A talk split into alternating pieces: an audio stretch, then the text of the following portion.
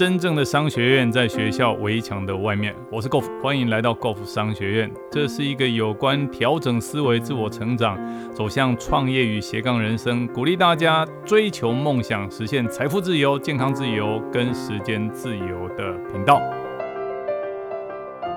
今天要为大家进行的是我们的读书会。我们读的这本书叫做《有钱人想的跟你不一样》。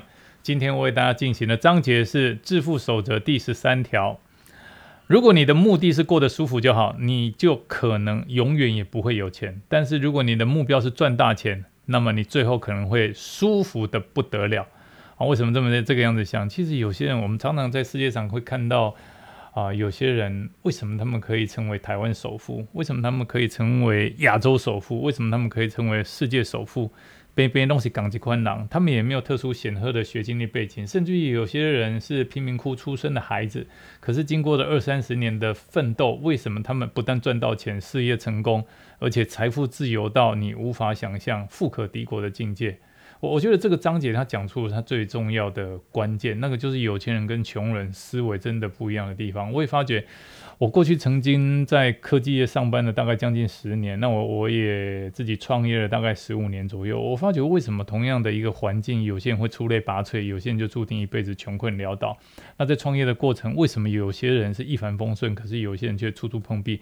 我认为那个脑袋里面的思维、先天的设定真的非常非常重要，那个差别真的太大。也就是这个章节所讲的，穷人玩游戏是为了不要输，有钱人玩游戏就是为了要赢。穷人就觉得，哎，我这边也不要犯错，那边也不要犯错，这个也不能做，那个不能，最后担心、犹豫、恐惧、害怕，他就在小鼻子、小眼睛、小格局里面度过。但是穷人不一样哦，他觉得那个我也要，这个我也要。当我锁定了目标以后，他就直接开始走。所以穷人跟有钱人最后的结果一定不一样。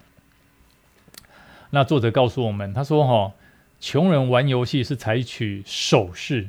就是防守的守，而非攻势进攻的攻。好，那让我问你一个问题：如果你玩任何一种运动或者竞赛，只防守不进攻，我问你，赢得比赛的几率是多少？我想大部分人都会说几乎等于零嘛。哪有人只有防守不进攻？我觉得我自己不得分，虽然让对方得分几率比较少，但是我得分等于零的情况之下，我根本不可能赢。但这就是大部分的人在玩金钱游戏的方式。他们最在乎的是，只要求生存和保住安全感。他们永远在自己的舒适圈，他不是为了要创造财富和丰富。那么我问你，你的目标是什么？你真正的企图心又是什么？这个作者就直接点出来了。真正有钱人，他们想要追求的是拥有的大量的财富和富裕，不是一点点的小钱，而是很多很多很多的钱。那穷人最大的目标是什么？他说：“哎呀，我只要拥有足够的钱，可以准时付账单，能够能够啊，能够这样，这个就已经算是奇迹了。”好，这个让我们再提醒大家一次。意念的力量真的很惊人。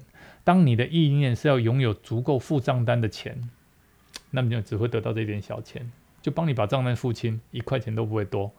环境小康的中间阶级至少会再往前一步，可惜它就是很小的一步。他们人生最大的目标，就是所有的字眼当中的那个词，哦，不是足够，而是舒服。他就只求舒服就好。我很不愿意告诉你实话。哦，过得舒服和有钱人的生活，它也是很大很大的差别。好，其实有钱的最大好处是什么？就是买东西不需要看价钱，点菜的时候不需要看标价。哦，我想吃我想吃的东西，不管它多少钱，在我很穷和处于舒服层次的时候是没有办法做到这样的境界。啊，所以这就是我们致富守则十三讲的。诶，如果我们的目标是过得舒服就好，我们很有可能就不会有钱。但是我们的目标是要赚大钱，那我们最后就人生会过得舒服的不得了。前面这一些内容在讲的重点是，如果我们的目标只是过得舒服，很有可能我们就跟有钱这两个字绝对无缘。但是我们如果一开始起心动念，我们的设定目标就是我要赚大钱，那最后我们的人生就会达到非常舒服的境界。有句话讲的非常有道理，他说：“哈，如果你瞄准的是星星，那你至少会射中月亮嘛。”哦，没有没钱的人，连自己家的天花板都瞄不准，哦，居然还会怀疑自己为什么会成功。如果你真的想要有钱，你的目标就是要变成有钱人，不是说只有足够的钱来付账单，也不是只有过舒服的生活。有钱的意思就是非常有钱。好，好，现在请你把你的手放在你心上，说，哎，我的目标呢是变成千万富翁以上。